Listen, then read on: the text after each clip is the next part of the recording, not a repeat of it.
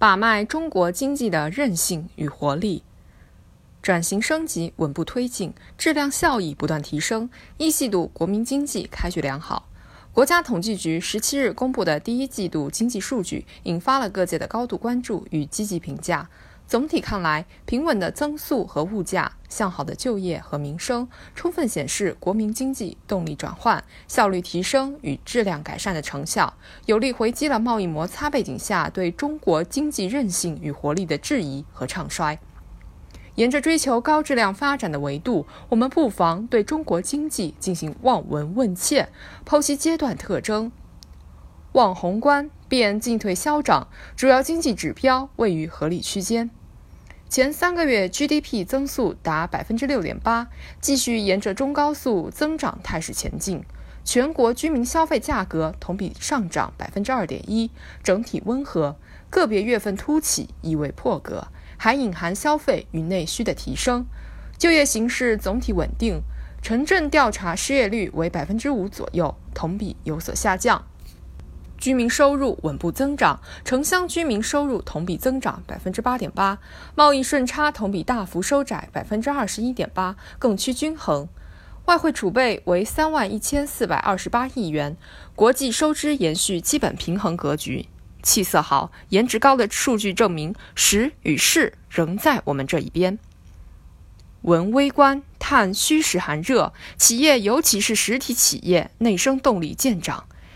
一季度，国家统计局一项对五点三万家服务业小微企业调查显示，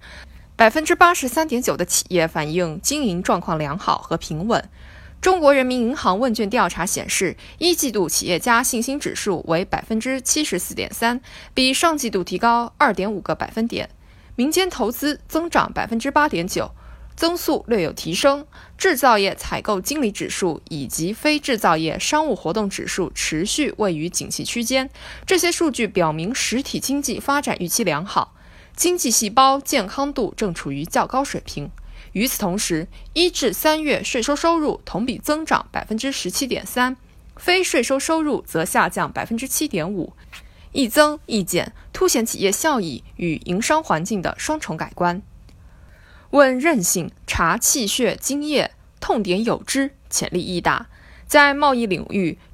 专家表示，即便摩擦涉及的商品出口均下降，也不会影响到我们全年实现百分之六点五的预期目标。更何况，新兴市场开拓潜力、替代效应非常巨大。一季度，我国与“一带一路”沿线国家、拉美及非洲国家进出口同比分别增长百分之十二点九、百分之十四和百分之十二点四。在金融领域，三月末 M2 余额同比增长百分之八点二，大多数中央企业负债率降低，宏观审慎政策与金融监管协调有力，部分风险集中点被精准拆弹。在房地产领域，一线城市价格平稳，二三线城市有所调整，去杠杆在进一步精细化。客观的讲，中国经济韧性强、潜力大、活力足，有把握筑牢防范经济风险的免疫屏障。切创新见强弱深浅，经济体系迈向雄实，技术创新功能日盛。曾经的脱实向虚，让一些实业家无奈，出现了官场炒房、卖房保壳的局部乱象。如今，随着新动能培育加速，供给质量不断迈向中高端，独角兽公司活力四射，中国创造潜力迸发。一季度，集成电路产量同比增长百分之十五点二，新能源汽车增长百分之一百三十九点四，工业机器人增长百分之二十九点六，高技术产业和装备制造业增加值的增速皆快于规模以上工业，经济结构继续优化。一季度。第三产业增加值对国内生产总值增长的贡献率为百分之六十一点六，最终消费支出对经济增长的贡献率已达百分之七十七点八。互联网加催生的消费产业空间刚刚打开，新技术、新产业、新业态、新模式血脉融通，气色从容。任何优秀经济体的成长轨迹都是在波动中向上的，中国也不会例外。应当说，建立在改革开放四十年来的物质积累、精神积淀与体制机制日臻成熟的基础上的中国经济，正展现出强大旺盛的生命力，有韧性，更有活力，绝不会因为一点风寒感冒就卧床不起。对于外部些许风险扰动，我们完全有信心、有能力掌控好。